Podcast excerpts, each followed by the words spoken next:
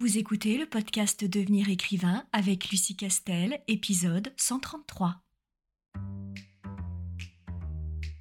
Bienvenue sur Devenir écrivain, le podcast pour démarrer et réussir votre carrière d'écrivain. Et maintenant, retrouvez votre animatrice Lucie Castel, autrice publiée à l'international, formatrice et conférencière.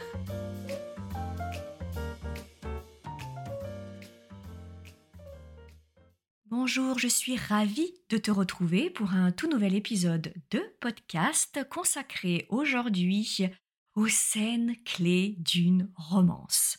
Mais avant d'entrer dans le vif du sujet, de ce beau sujet, puisqu'on va parler d'amour essentiellement, je t'encourage, si ce n'est pas encore fait, à adhérer, t'inscrire à notre newsletter en allant sur notre site internet licares.fr, licares.fr.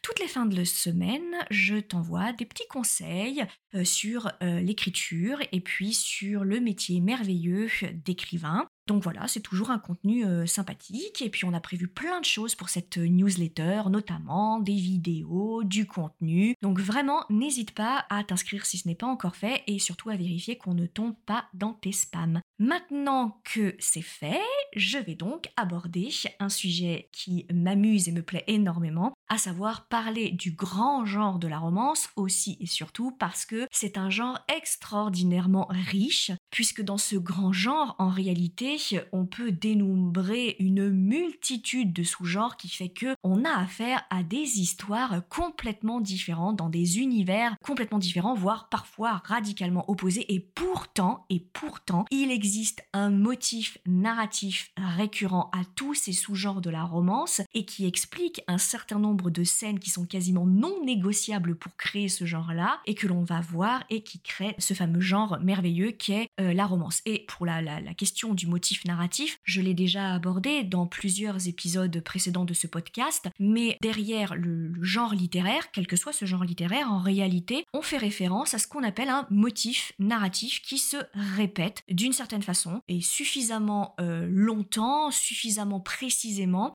pour qu'on finisse par identifier ce motif ou ces motifs qui se répètent, et on finit par les rassembler dans un genre littéraire, soit qui existe déjà, soit qu'on invente parce que régulièrement, toutes les années, on enrichit nos différents genres littéraires de tout nouveaux genres littéraires. Pas parce qu'on invente des nouvelles histoires avec des nouveaux motifs littéraires, mais parce qu'on est face à des tendances parfois, qui fait que de nouveaux motifs se répètent d'une certaine façon et créent à eux tout seuls un sous-genre littéraire ou parfois même un grand genre littéraire. Et alors, ces motifs narratifs peuvent être constitués de tout un tas de choses. Ça peut être une intrigue, ça peut être des thèmes récurrents, ça peut être des archétypes de personnages qui se retrouvent régulièrement, une époque qui revient très régulièrement, ou un âge des personnages, etc., etc. Et on se sert de ces répétitions, on se sert de ces motifs littéraires narratifs qui se répètent pour déterminer un genre. C'est-à-dire qu'il faut des motifs littéraires qui se répètent suffisamment et suffisamment de la même façon pour finir par faire un sous-genre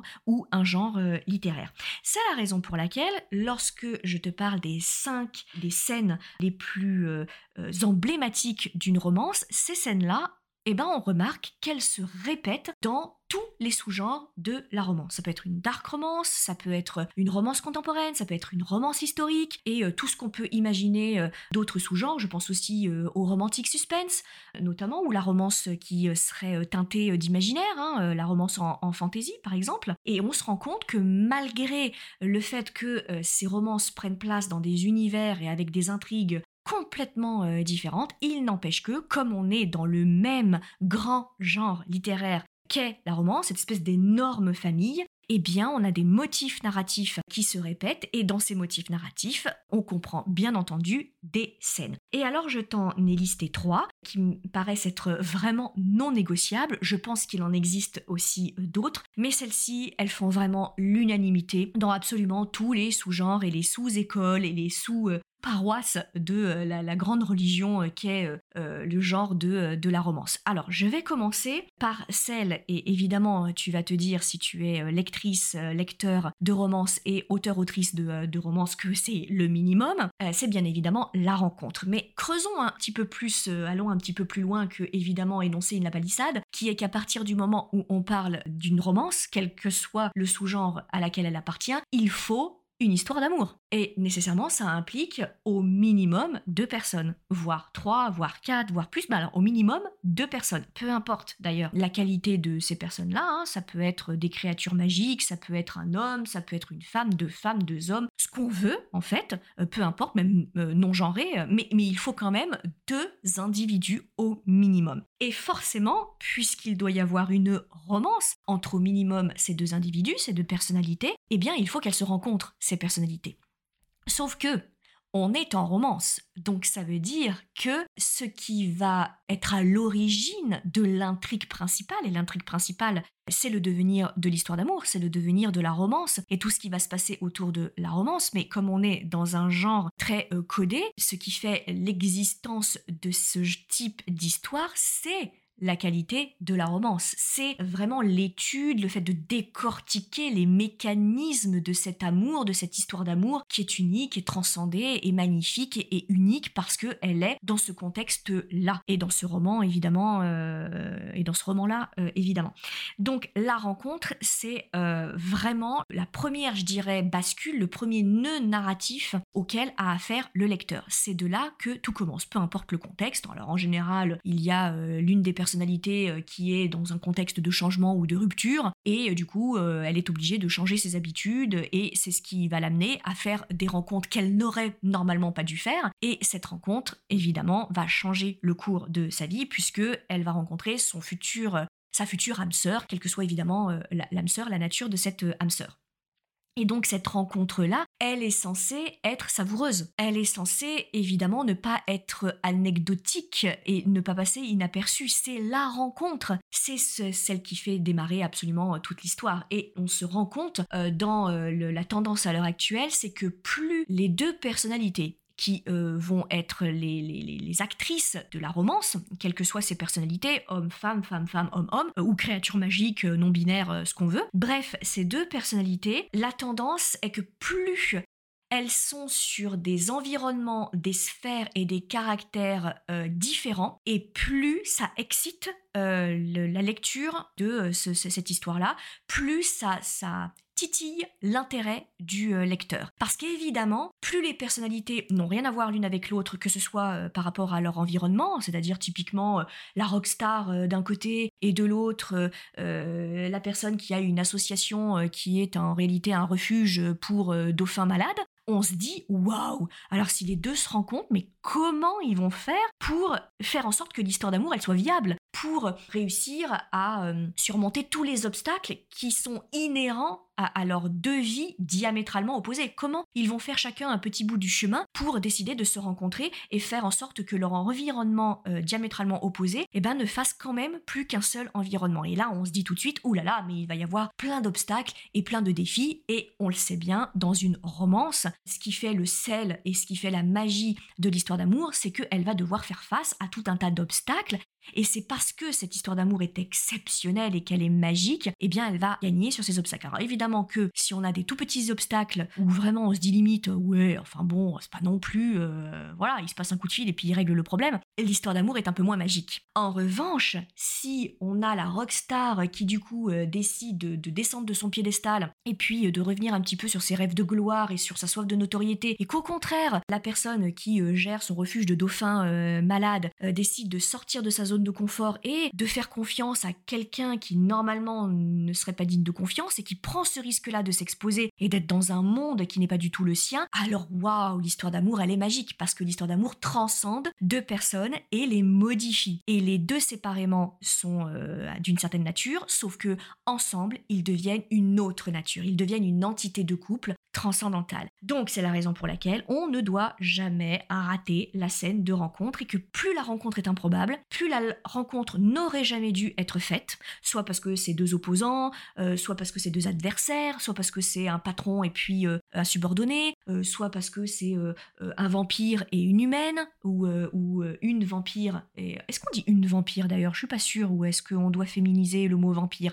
C'est une bonne question, je ne suis pas assez calée en fantaisie. C'est là qu'on voit les spécialités de chacun. Bref, entre une vampire et un être humain, entre un fantôme et un être humain, entre un fantôme et un loup-garou, est-ce que ça a déjà été fait d'ailleurs ça, un fantôme et un loup-garou? Je ne sais pas. Bref, on l'aura compris, plus la rencontre mélange deux univers et deux personnalités qui n'ont rien à voir l'une avec l'autre, et plus le lecteur va se dire « Oh waouh, ça va monter en épingle, ça va être terrible ».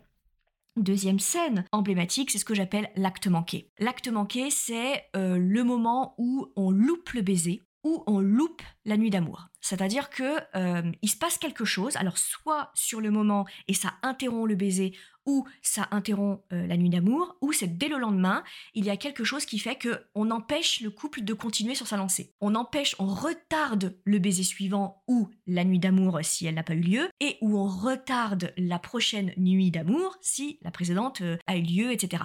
Bref, il y a quelque chose qui fait que c'est un acte manqué. Et la plupart du temps dans la romance, c'est soit que finalement, l'un des deux se dit que c'est une erreur et donc il revient en arrière, il rétropédale complètement. Alors soit il interrompt la nuit d'amour, ou alors dès le lendemain, le personnage s'en va en courant, ne donne absolument pas signe de vie et du coup n'envoie pas de message, rien du tout, et alors laisse l'autre personnage dans le plus grand désarroi et de se dire bah, « alors qu'est-ce qui s'est passé dans cette folle nuit de sexe pour que j'ai plus du tout de nouvelles ?» Ou dans le cas du baiser, si on est dans une low romance, du coup, dans une romance très légère, très longue à se mettre en place, très lente à se mettre en place, du coup, on a quelqu'un qui interrompt le baiser, ou alors le personnage qui dit « non, c'est une erreur, on ne doit pas faire ça, on ne doit pas s'embrasser », et donc décide de partir en courant ou de claquer la porte, etc. L'acte manqué permet la montée du désir et la crispation du désir. Ça, en romance, c'est ce qui permet la mise en place du suspense. Je parle souvent de la mécanique de mise en tension narrative qui crée le suspense. Et on croit à tort que le suspense, c'est l'apanage du thriller, du polar, du récit épique,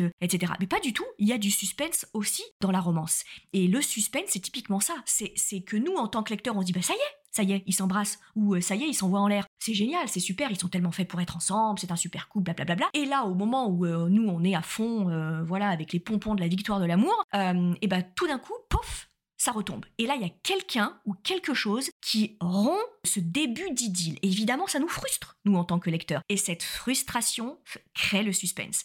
Le suspense, je le rappelle, c'est l'anticipation angoissée des développements à venir. C'est-à-dire que nous, après, on est au taquet et on se dit « mais c'est pas possible, ils viennent de s'embrasser, donc ça roule, donc pourquoi ça roule plus ?» Ou « ils viennent de s'envoyer en l'air, ça roule, et pourquoi ça roule plus ?» Et est-ce que ça va rouler à nouveau, du coup? Évidemment, on sait que ça va rouler à nouveau, c'est une romance, mais... C'est le jeu que l'on met en place avec le lecteur. Et enfin, dernière scène, c'est la déclaration d'amour publique. Il y a toujours un moment où ce qui fait la puissance et la magie de cette histoire d'amour-là, puisque je rappelle que la romance, ce qui est important, le critère essentiel, c'est l'histoire d'amour.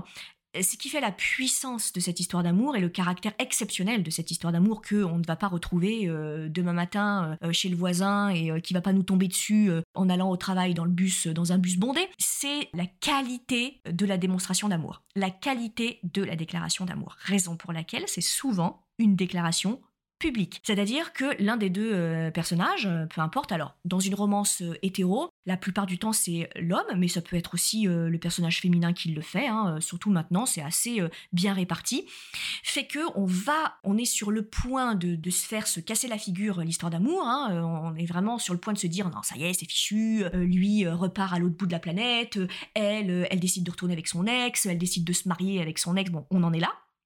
Et donc pour aller au dénouement, et aller à la happy end, il faut que l'un des deux personnages se décide, et il y va, et contre vents et marées, fait une déclaration merveilleuse, généralement soit avec des spectateurs, soit en public. Alors on est dans la salle d'église, il la retient en lui disant que non, elle ne doit pas épouser son ex qui est un gros lourdeau, et il a des preuves que c'est un gros lourdeau et que lui, il est son âme sœur, ou ça peut être la jeune femme qui se précipite à l'aéroport et retient son amoureux, et alors là, elle lui dit pourquoi il ne doit pas partir à Tombouctou, soigner les bébés zèbres. Je ne suis pas sûre qu'il y ait des zèbres à Tombouctou, mais bon, passons. Bref, et du coup, lui déclare sa flamme, etc. Ou ça peut être dans un restaurant, restaurant, ça peut être au milieu de la rue, voilà. L'idée étant qu'on fait cette déclaration publique. Alors il y a plus ou moins de passants, plus ou moins de gens qui écoutent, mais l'idée c'est de sceller cette histoire d'amour magique par une déclaration d'amour aussi magique. Et c'est la quintessence, c'est ce qu'on attendait à fond, les lecteurs, les lectrices, c'est exactement ce qu'ils attendaient depuis le début. Ils attendaient qu'enfin, les deux se déclarent mutuellement leur amour. Et c'est un peu comme s'ils se mariaient. Cette déclaration d'amour publique vaut limite contrat de mariage. Vaut limite, ça y est, on est passé devant la mairie, on est passé devant l'église selon nos croyances, et c'est scellé, c'est gravé dans le marbre, et on ne reviendra plus jamais sur cette histoire d'amour qui...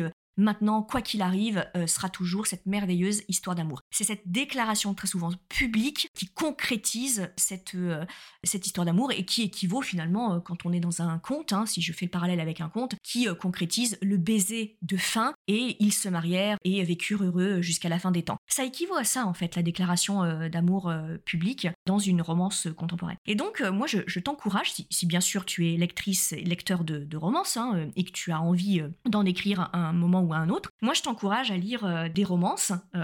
Du coup, alors, je n'écris pas de romances. Moi, j'écris des feel-good, mais les codes sont quasiment les mêmes.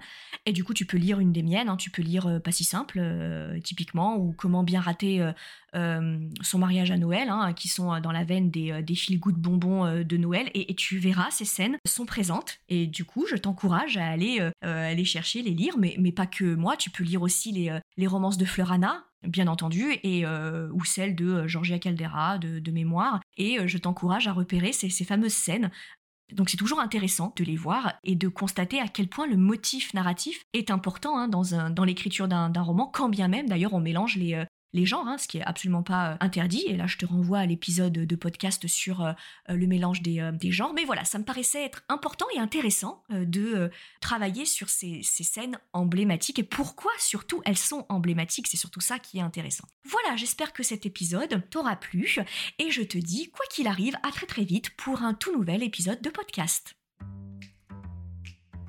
Si tu veux écrire un roman qui aura les qualités recherchées par les éditeurs et par les lecteurs, tu dois rejoindre Devenir écrivain projet best-seller. C'est la formation à distance la plus complète et la plus personnalisée pour t'aider à aller au bout de ton projet de roman. Rejoins sans plus tarder mon équipe de professionnels du monde du livre et moi-même sur licares.fr, licares.fr, afin de ne pas manquer la prochaine session de formation qui démarre le 8 février 2021. Beaucoup de nos anciens élèves sont en train de réaliser leur rêve de professionnalisation et de publication. Il n'y a aucune raison pour que ça ne t'arrive pas à toi.